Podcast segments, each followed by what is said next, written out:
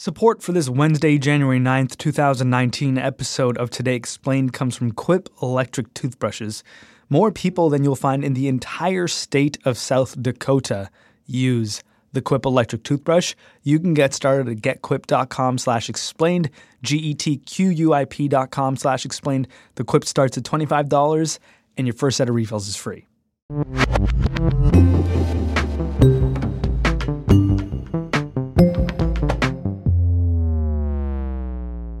The president was all over primetime TV last night. Why do wealthy politicians build walls, fences, and gates around their homes? They don't build walls because they hate the people on the outside, but because they love the people on the inside.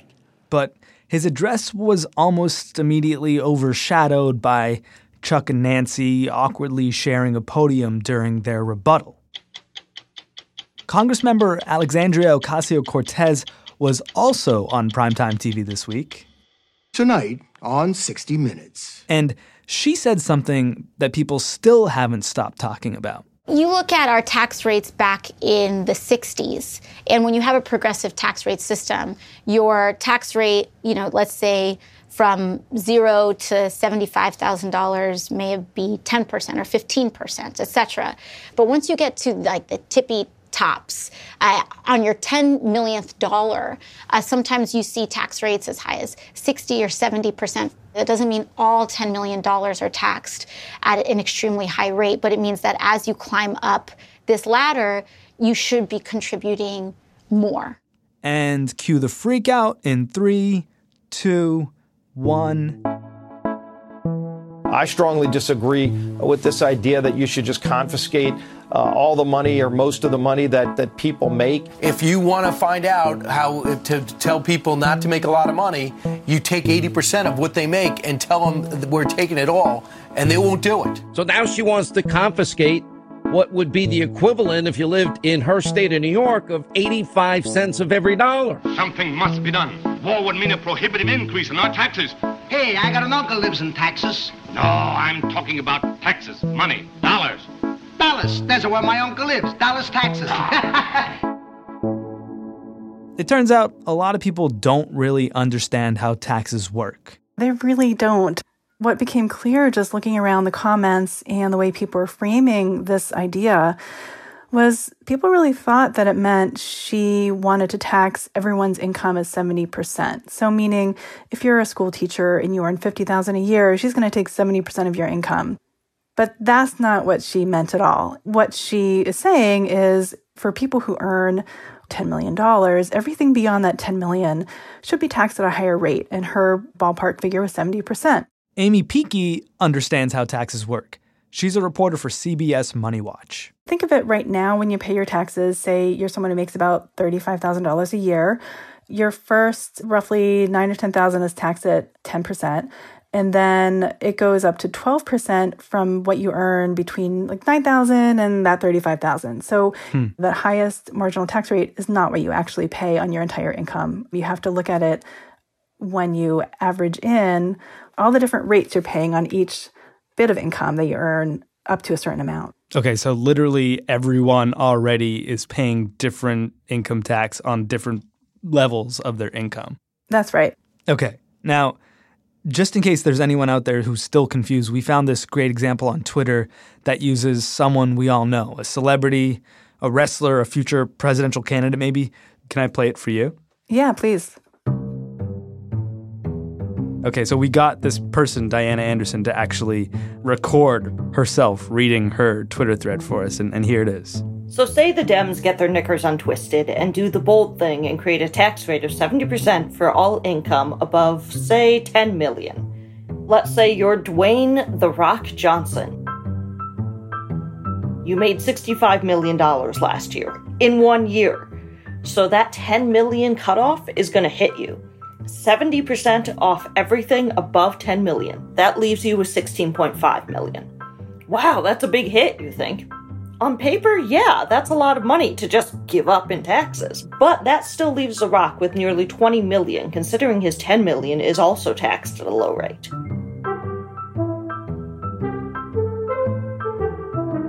Put it another way The Rock would pay almost enough in taxes in a single year to completely solve Flint's water crisis. And that's just The Rock.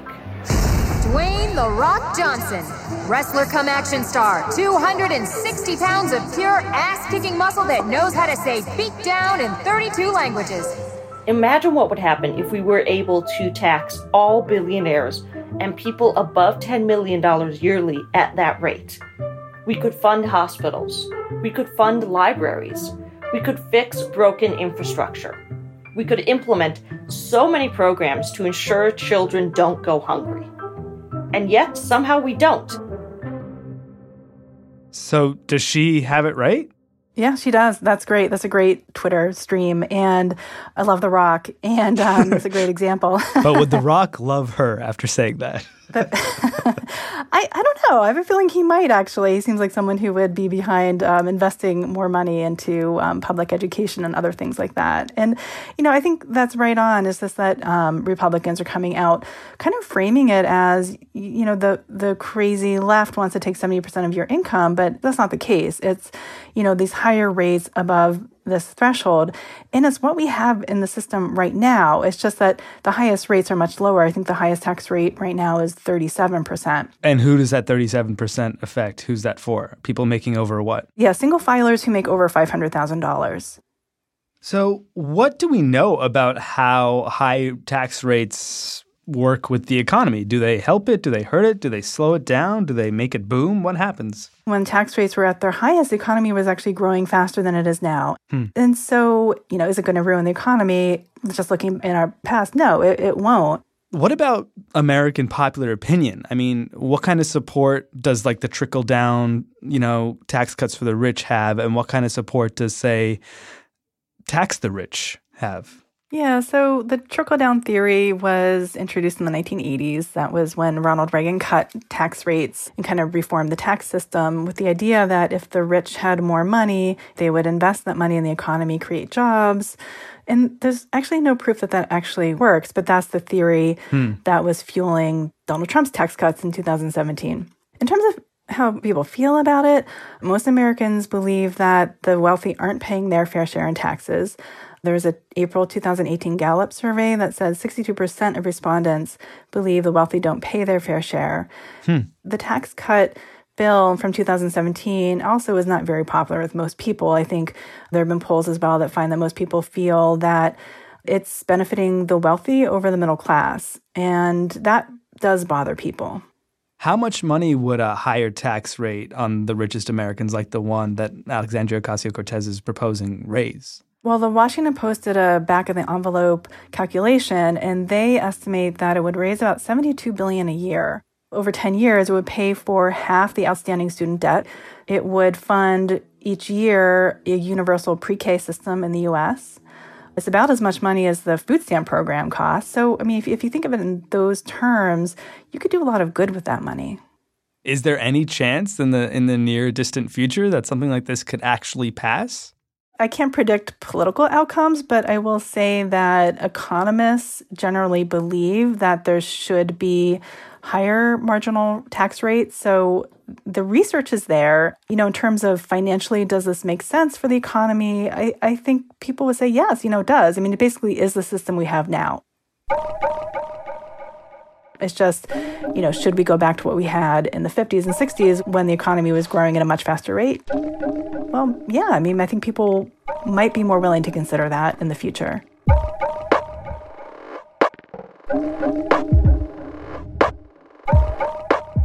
Up next, the very first income taxes we ever had were exclusively on the rich. Guess who imposed them? I'll give you one hint. He's on Mount Rushmore. I'm Sean Rameswaram. This is Today Explained.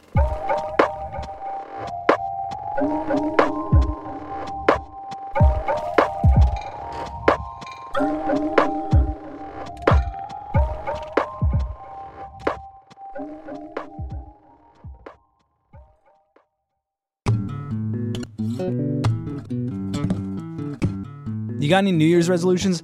One of mine is to finally finish Moby Dick. I'm like 45 pages in on my 80th run, and you know, Melville's throwing the word savage around a lot. It's making me a little nervous, but I think it's going to come around. Another thing you can do is take care of your mouth real well. Uh, the Quip electric toothbrush might be able to help. It's one of the first electric toothbrushes accepted by the American Dental Association with thousands of verified five star reviews.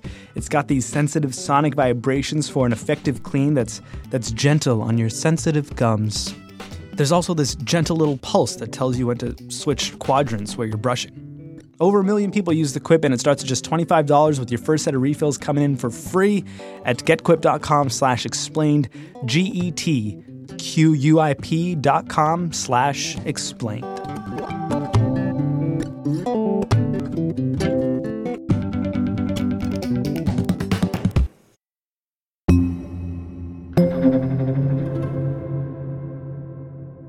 Steve Weisman loves taxes. It's a subject dear to my heart.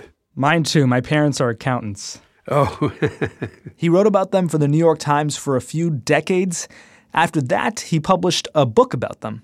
It's called The Great Tax Wars From Lincoln, Teddy Roosevelt, and Woodrow Wilson How the Income Tax Transformed America. And why do you start with Lincoln? Is it because income taxes started with Lincoln? That's correct. It's very little appreciated that Abraham Lincoln, the father of so much in our country and the great emancipator, is also the father of the income tax. But yes, the income tax was first introduced in the United States during the Civil War to help support the cost of the war and not run up such huge deficits that inflation would completely destroy the finances of the Union. So, who exactly was taxed? Only the very rich. It was uh, a tax that was probably not paid by more than 3 to 5% of the earners in the United States, and the top rate at the height of the war was only about 10%. And in the years after the Civil War, in the late 1860s and into the 1870s, it was uh, in stages, it was rescinded and repealed. So the idea here was that wars cost money everyone should have to sacrifice something, if not your life, then your money. War is always the impetus for raising taxes. That is especially true uh, during World War I, when the top tax rate went up to something like 70%. 70%. And of course, during World War II, the tax rate went up to 90%. 90%. You only paid that rate on the additional income. It was a graduated rate, just as we have today. Right. The top rate is only on the last dollar that you earn. But on the last dollar that you earned, if you were very wealthy, the tax rate was virtually in the confiscatory range of 90%. It is not a sacrifice for the industrialist or the wage earner, the farmer or the shopkeeper the train man or the doctor, to pay more taxes to buy more bonds, to forego extra profits. Rather, is it a privilege?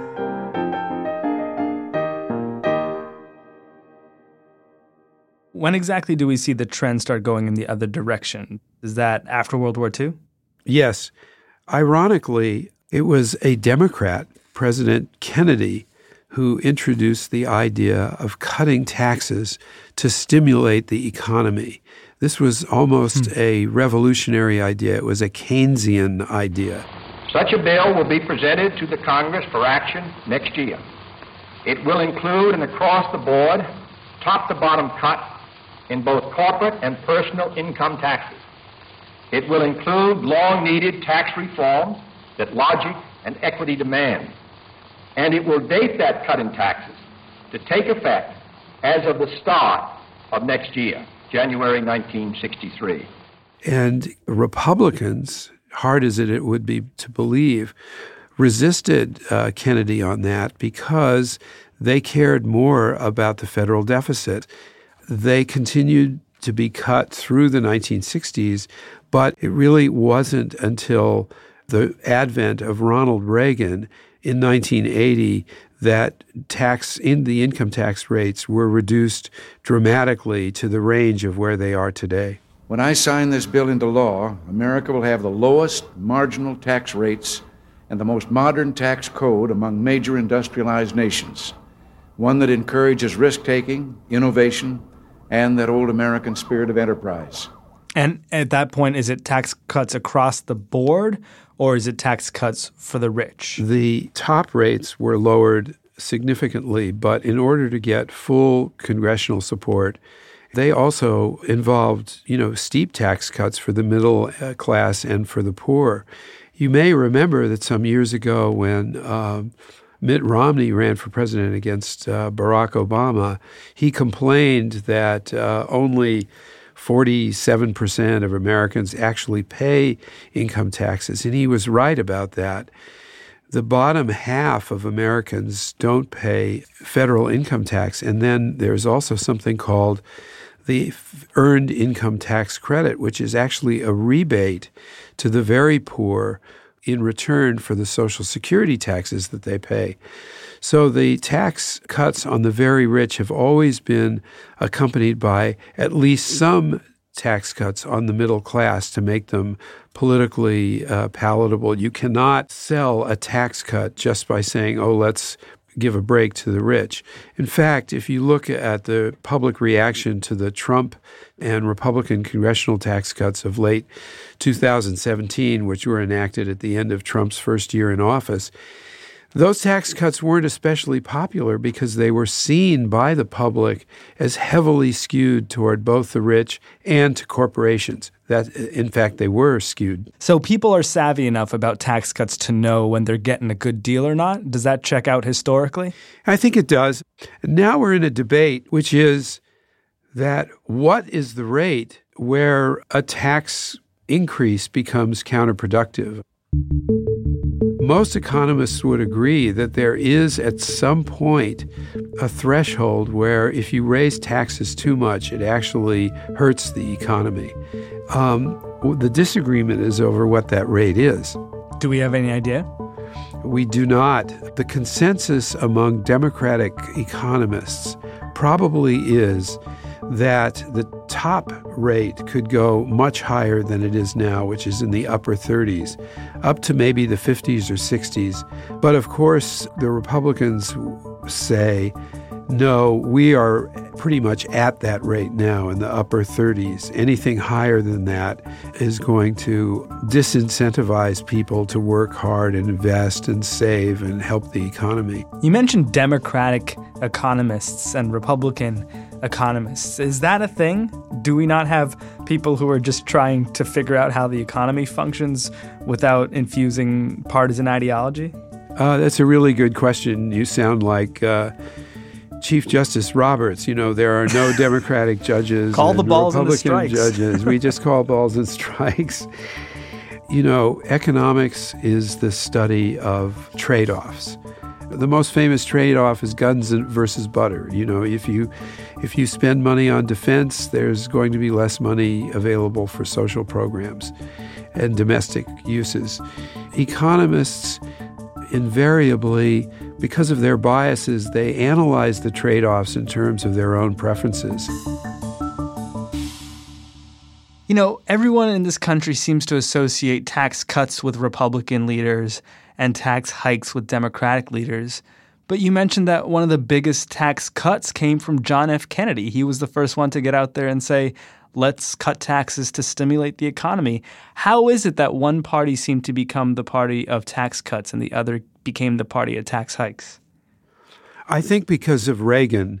In the 1970s, income taxes or taxes for the first time in a long time, and maybe the first time ever, became central to American politics. I have my veto pen drawn and ready for any tax increase that Congress might even think of sending up.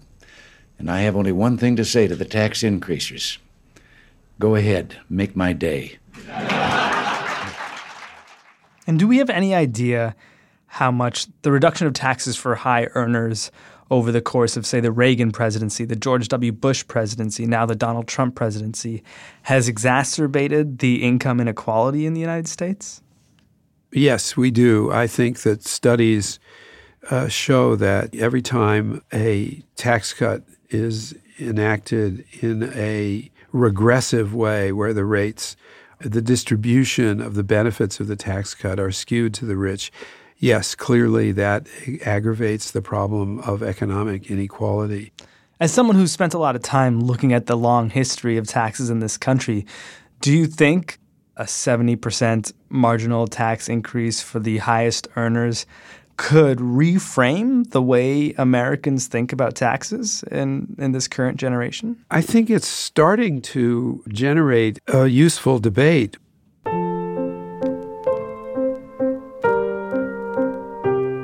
A few years ago, the French economist Thomas Piketty wrote a very important book called Capital, which proposed an 80% tax rate. I personally don't think that a marginal rate of 70% is very likely to fly politically in this country, but I think it's a useful debate to have because inequality is also an urgent concern for Americans increasingly. And it is useful to know that there have been times in American history where the marginal tax rate was that high. The argument in favor of raising taxes is always based on the issue of, of the morality of equality and achieving equality of the burdens of government in our country. Whereas the argument against raising income taxes is also uh, a moral argument that has to do with personal liberty that is very central to our country. And if I could show that the arguments that we're waging today are not that new, I think we can better understand how we can achieve compromises and resolution of these conflicts in the future.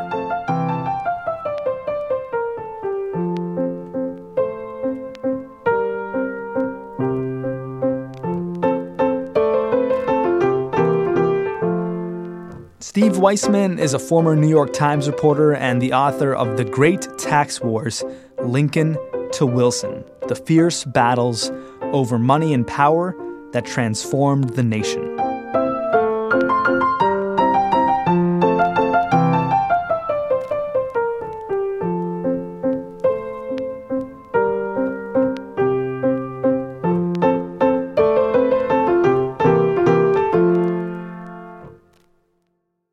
Thanks again to Quip Electric Toothbrushes for supporting the show today. You can go to getquip.com slash explained and find out why over a million people use the Quip.